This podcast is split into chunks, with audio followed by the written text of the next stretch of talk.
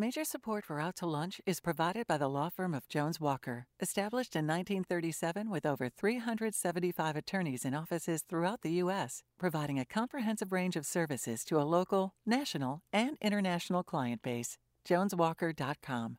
And by the East Baton Rouge Parish School System, inspiring humanity through transformational learning in the classroom and community. Initiatives like Pathways to Bright Futures allow students to graduate high school with an associate degree or an industry based credential, along with their high school diploma. More information at ebrschools.org. From Mansur's on the Boulevard, we're out to lunch with Stephanie Riegel. It's business, Baton Rouge style. Hi, I'm Stephanie Riegel. Welcome to Out to Lunch. The lemonade stand has become a sort of iconic institution in the American narrative. The kid on the side of the road peddling lemonade from a pitcher, a way to make a little extra change and stave off summer boredom while also learning a thing or two about the fundamentals of entrepreneurship. But a lemonade stand can be so much more. Not only a teaching tool, but a way to help young people with disabilities learn that they can succeed at entrepreneurship. Joining me to discuss this is Sherilyn Hayward, co owner of Leroy's Lip Smackin' Lemonade, an enterprise she and her husband Dan started with their son Leroy in 2012 when he was just six years old and participating in Lemonade Day Louisiana, an annual event that teaches children about entrepreneurship. The homegrown lemonade stand has expanded over the years to festivals and pop up locations, and today is sold in 40 grocery stores around Baton Rouge and in Tiger Stadium. But that's not what makes this business so unique. Rather, it's that Leroy is a special needs kid, and as Sherilyn will tell you, the real mission of their business is to teach him that there are no limits in life except the ones you put on themselves. The company employs young people with disabilities, and it also is helping Children's Hospital by donating a portion of proceeds from every sale to the institution. Sherilyn, it's a great story and a great mission. Thank you all so much for joining me on Out to Lunch. Thank you for having us. With me and Sherilyn at the table is Kevin Whalen, who didn't sell lemonade as a kid, but is now the owner of a business that does sell beverages, Rally Cap Brewery, a Baton Rouge based microbrewery that Kevin founded in 2017 with his friend and business partner, Jeremy Brown. In the years since, the business has grown to include a baseball themed tap room, which opened in 2019, right before the COVID pandemic, and features several different brews that vary by season and are made right here at Rally Cap's brewing facility in the Industriplex area. Kevin is a self taught brewmeister who has had a passion for brewing for more than a decade and teamed up with his friend Jeremy, whom he met at business school in Duke University, because they both wanted to own their own business.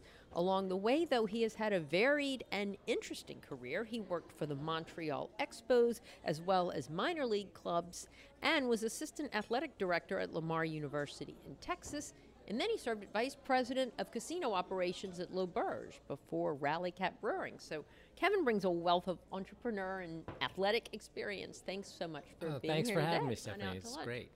Well, Sharon, let's start with the lemonade business. Social enterprise, I mean, this is a way to give back and also a mission that is more than just about making money. Yes, it is. Uh, money is just a byproduct. But uh, our whole thing is that we were trying to find a, something that Leroy could do uh, because he is on the spectrum. And when we did a lemonade stand in 2012, we realized Leroy really liked the interaction, and it was real easy for him to serve a glass of lemonade and say, Thank you, you're welcome. And we did it again, and the next year, and he loved it. And most of all, to us, he liked taking his money to Children's Hospital. And I was like, this is a great way to teach him how to give back, bring some build some character in him. And he loved it. I really believed he liked giving the money more mm-hmm. than he liked selling the lemonade. And he really understood what he was He- doing at six years old? Yes, he understood that he had lemonade to sell, and he understood at the end of every stand he going to take some he was going to take some money to the children's hospital and take all those pictures with those nurses. That's great. That's really great. And so it has grown over the years. Yes, yes. Um, we decided to make it an official business in 2015 when we won a tasting contest for Lemonade Day, um, Southeast Louisiana Lemonade Day. We we got first place, and we also were named Entrepreneur of the Year, Leroy. for Lemonade Day, and he was given Entrepreneur of the Year by the LSU Stephenson Entrepreneurship Institute. And that was because that year in 2015, we sold more lemonade and donated more money than any other lemonade stand in Louisiana. And we decided then, you know what, let's make this a business because Yeah. everybody was telling us there were some chefs and they were telling us, y'all have a great product, y'all got to do something with it. And we said, you know what, this could be something that could really help Leroy and inspire other children and parents like Leroy that have a special need to don't give up on those kids. Sure. Well, really interesting story, and I want to find out more about how you how you have made lemonade taste so good. Not that it ever tastes bad, but like what's the secret sauce there? But Kevin, want to bring you into the discussion because you are a self-taught brewmeister, and Right. that is no small thing. Yeah. Um, a lot of people experiment at home, but I mean to make it really good. Yeah, I dove into it. God, this was back 2010. Uh, you know, I had a propane setup out on my balcony in my apartment, and they probably would have killed me and, or evicted me if they uh, if they knew it was there. Um, but just you know, with some hobbies, you get obsessed, and that's what happened. A hobby became an obsession, and uh, I got every little bell and whistle to try and make my beer taste better. And uh, and over time, people really started liking it. You know, And, and what was your first uh, your first brew? What's I- sort of your specialty? Yeah, I brewed mostly IPAs. So at, back in the day, then it was those were kind of bitter beers, and Yep. um, that's what was in vogue. And over time, that's evolved. And and before I opened the brewery, I kind of honed in on one style of beer, which was a hazy pale ale, which became our flagship beer today, which is First Pitch. excellent. Um, so that was the the brew I perfected late in the game as a home brewer to to think about opening the brewery. And I want to talk about the tap room, but before that, give us just a sense of like how widespread your distribution is. Are you are you only in the tap room? Are you in restaurants locally, bars, grocery yeah, stores? so our, our distribution is picked up pretty good. So we distribute essentially through all of southern Louisiana, from uh, basically I-10 from the Texas border all the way to Slidell, um, and up the I-12 corridor, and then we extend now into southern Mississippi. So we we're on the Gulf Coast of Mississippi, basically uh, south of I-10.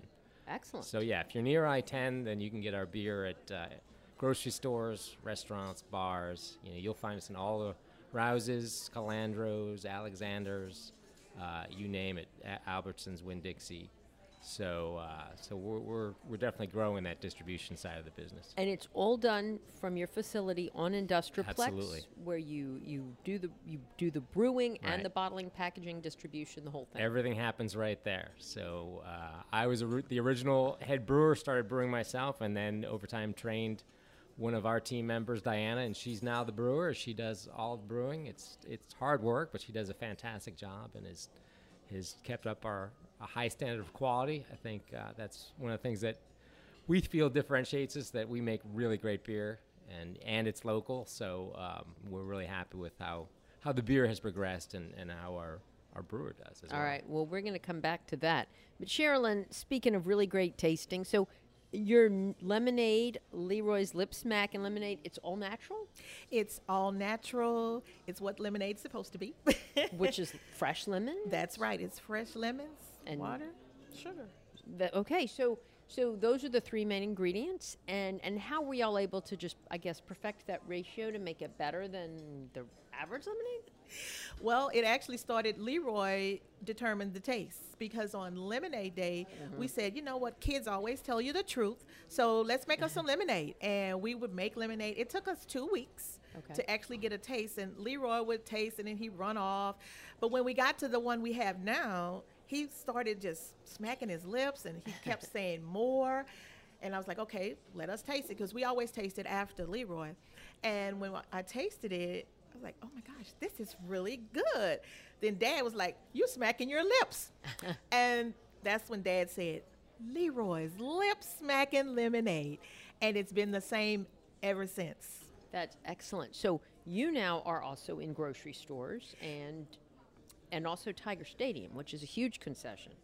Yes, we are in uh, all the Rouses uh, here locally. We're in the, the Calvins, the Alexanders, Calandros, Hi Nabors, uh, Scenic Markets. We're in pretty much all of the locals. We do serve, we have five stands in Tiger Stadium. We service Alex Box. We do the PMAC for basketball, gymnastics. Uh, and we do a lot of the festivals, the Blues Fest. We, we just do a lot of the local festivals.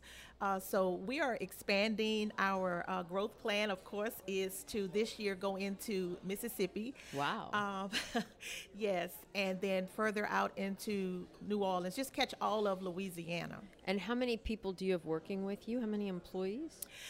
In our facility, we have eight.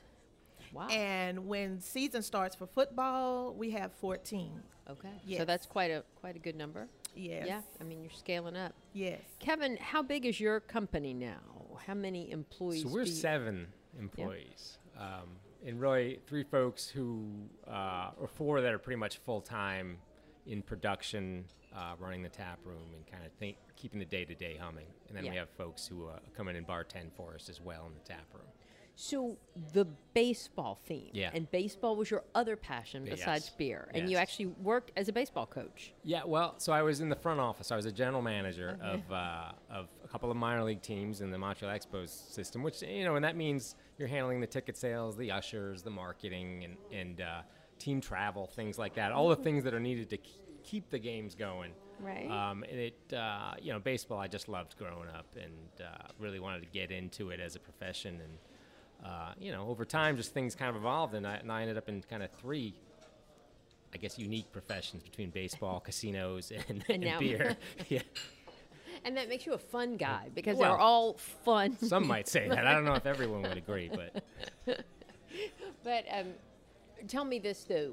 I mean, how important how how important is the baseball theme to the to the brewery? Is it just a marketing thing, sort of, to get people into the tap room, sports bar, or it's probably secondary. It's a good hook for us for people, right? You know, part of what when we designed it was that it would be cool to have a sports bar slash brewery mm-hmm. for a tap room. So that was always that's that's how we can get people in the door. So we've got you know ten big screen TVs. So the as far as the experience goes, when you walk into the tap room, you know we've got a, an overhang over part of our sitting area, which is basically painted like the stitches on a baseball. It is unmistakable baseball when you walk in. So um, and that appeals to people certainly. Um, but that is not enough to run a business with, right? Right. So, Right. so in the end, the most important thing is is making beer that people enjoy and that the masses are going to enjoy. It can't just be this niche of you know we make stouts or we make you know it's it's people that walk into a grocery store who maybe haven't had craft beer will grab it off the shelf.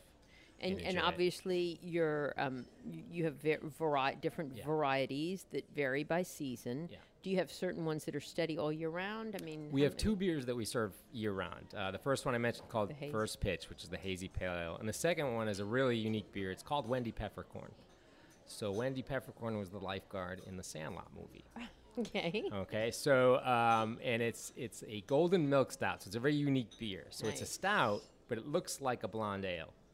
Um, so we get the roasty flavors from adding coffee and chocolate and vanilla to the beer instead of dark grains. Wow. So people look at it, they don't expect it to taste like it does. They drink it and it's very coffee flavored and roasty flavored rich. And rich, yeah. High in alcohol content.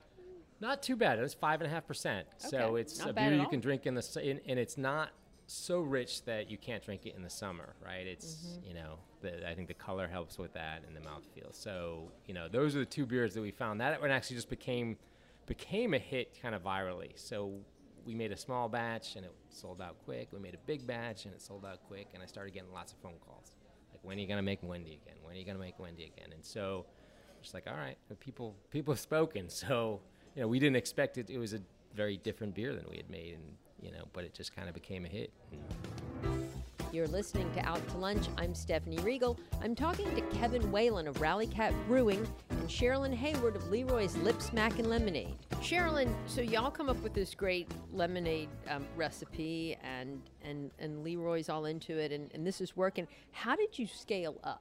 Because it's one thing to do it on a small scale at the lemonade day type of level, and then to all of a sudden go to a, a full fledged company. Yes, from a lemonade stand, uh, what we started doing is we realized people started calling us saying, "Where's y'all lemonade stand?" And I would be like, "It's not lemonade day." Yeah. um, but then I said, "You know what? Let's maybe try to get this in grocery stores. Everybody's telling us, you know, we need to do something with it." And we found a gallon container, got some labels, and I just went around to uh, the grocery stores. Our first one was Calandro's on Perkins Road. When I walked in there and tried to tell them about giving us a chance, they actually said, "We were waiting for y'all to come in here. We've been hearing about y'all at Tiger Stadium." Oh my gosh, that was easier than I thought. And so we just, I just started going around to the local stores. We started out with eight stores, and we would only take them gallons. That's all we knew. That's what because we didn't have a lot of money to do this. And from the gallons, the stores would go, wait, you need to send us more, send us more. And I was like, okay, you send you more.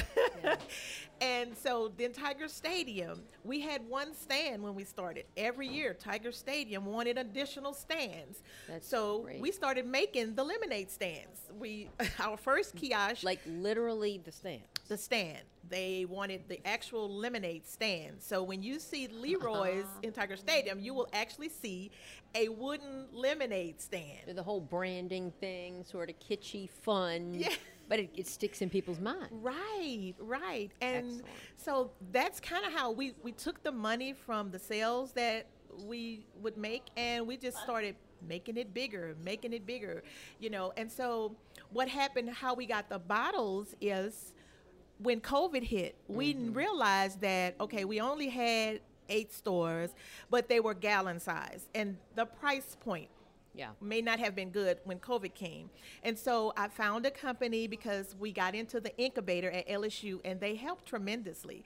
And they connected us with a company that sold bottles in bulk. And we did that and we took those bottles to those same little eight stores and then other stores started calling. Hmm. Why haven't we uh, found out about Leroy's lemonade? okay. And so we started taking bottles, the 16 ounce bottles, and it took off. So all the money, we just kept using the money that we would uh, make and just putting it right back into the business. And eventually we had to hire some people. We had to bring, because it couldn't just be me, dad, and Leroy Sure. and our other sons. And that's kind of how, that's just how we scaled it up. We just, you know, we used what we had to make it more. And and to go out and get financing as you scaled up. I mean, I would imagine you needed to borrow money or get some investors or both. We have not done any of it. We are in that process now. We were self funded. Okay. We just used the money wisely, just, you know, and just kept going. So we're in the process now of, you know, trying to find some funding and um, maybe some investors because we have contracts. Uh, in Louisiana, we have contracts in Mississippi, Alabama, that these stores are just saying, we give it to y'all, just get to us when you can.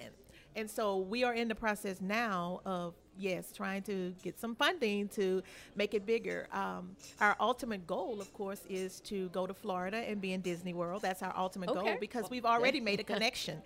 And so the, the business has just gotten bigger. We didn't start out to do this, but it's here and and we're you know we're loving it and it, it speaks volume to the special needs community and it, it's amazing for us to see leroy just thrive in this business you know so Well, and, and the special needs component of this is so important. I want to come back to that. But Kevin, while we were talking about financing, was it was it difficult for y'all to scale up? And have you had to go out and get investors, or you?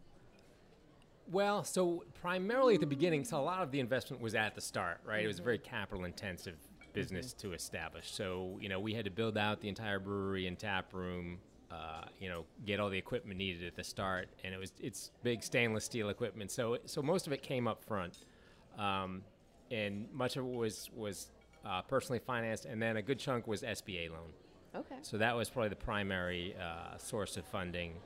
Um, so very helpful. That program, you know, it's complex to get through, but w- once you do, you know, it uh, it helped us get construction done on the project and get rolling. And then you opened the tap room, Right. like so many businesses, right, Right. before COVID. Right. right. and so, how did that set you back? Awful timing. Yeah, it was de- it was devastating. I think a lot of the folks in our industry were worried whether to get to the other side, right? For sure, because as it dragged on and on. So what happened to us is basically, uh, you know, we we no longer could have people in the tap room at all. So we just sold. We started canning. That was basically when we started canning. So we were really doing draft beer, sending it out, and doing draft in the tap room, and getting ready to can. We had plans to can soon, but we just accelerated that plan. And people could come. We'd roll up the garage door, and they'd come buy a four pack at uh, you know at the tap room. And we started growing distribution a little bit. But even then, you couldn't send out draft beer because all the bars were closed, and you know, uh, so so it was a struggle to get through. Thankful for PPP and uh, restaurant revitalization, which helped us get through. So, um, so w- did it end up working out though? Okay, I mean financially with the because I know there was a thirst, literal and figuratively, Yeah. for for alcohol in those Yeah. months. Especially people were drinking like fish. True. Uh, um, At home. If it, yeah, if it weren't for that, it would have been really awful because I think the, the problem is not being able to sell draft beer in our tap room, right? For our business plan, it's a high margin, bus- you know, in the tap room. Um, and now we're relying only on packaged in the tap room and out in distribution, much lower margins, very, very more, you know, a more challenging situation for us. But that being said, it, it definitely gave us the chance to get out and into more stores, and, and people were drinking beer. That that that was for sure. Um, so we were able to definitely expand the number of stores and, and places we were getting into. And as things slowly opened, you know, we could get back in bars and uh, things got to normal. And and when things got to normal, like there was kind of almost an explosion. You know, there's that built-in de- demand. People get oh out. pe- so happy, right? Yeah, I so mean, the, those three or four great. months were, boy, those were paradise. You know, people just crawling on the walls in the tap room. So, um, but we, you know, we made it through, and um, you know, and now doing well. So, Okay, well, that's very Absolutely. excellent. So, Sherilyn, let's talk about the, um, you know, the disabled community and and how much of an impact, say, or how much of an example, maybe Leroy's has set for other families, you know, and communities that you've been able to connect with, and have y'all really been able to get the message out in Louisiana and maybe beyond that this is a model that others could replicate? Yes, and that that's what's so rewarding um, because we started getting calls when people would see Leroy on our social media. We started actually getting calls from parents that said, "Wow, it's amazing how." You don't. You're not ashamed of your kid, and you're doing so much. And how can what can we do? And you know, we just started talking to parents that will call and say, "Be patient with them." You know, I like to say they just need a few more tools out of the toolbox than you know maybe a regular a regular child. Um, and we started doing uh, talks like this one Okay. um, at schools. And we started doing talks for like boys and girls clubs um, just to get the message out. And we always bring Leroy because every time we uh, bring Leroy into a situation where there's communication, it helps Leroy, but it also helps those kids to see don't have to be ashamed of myself or the parents. They don't Yeah. have to be ashamed of their kids. Just work with them, you know, because they're very smart. They actually work harder than us They're- because they're going to finish every task that they start. The young adults that we bring in uh, to work at Tiger Stadium, their stands are the cleanest because they don't like anything to waste and they wipe it up real quick. They finish everything. If you give them something to do, you to stand back because they're going to finish. You cannot stop them in the middle. So you mentioned, for instance, your employees at Tiger Stadium.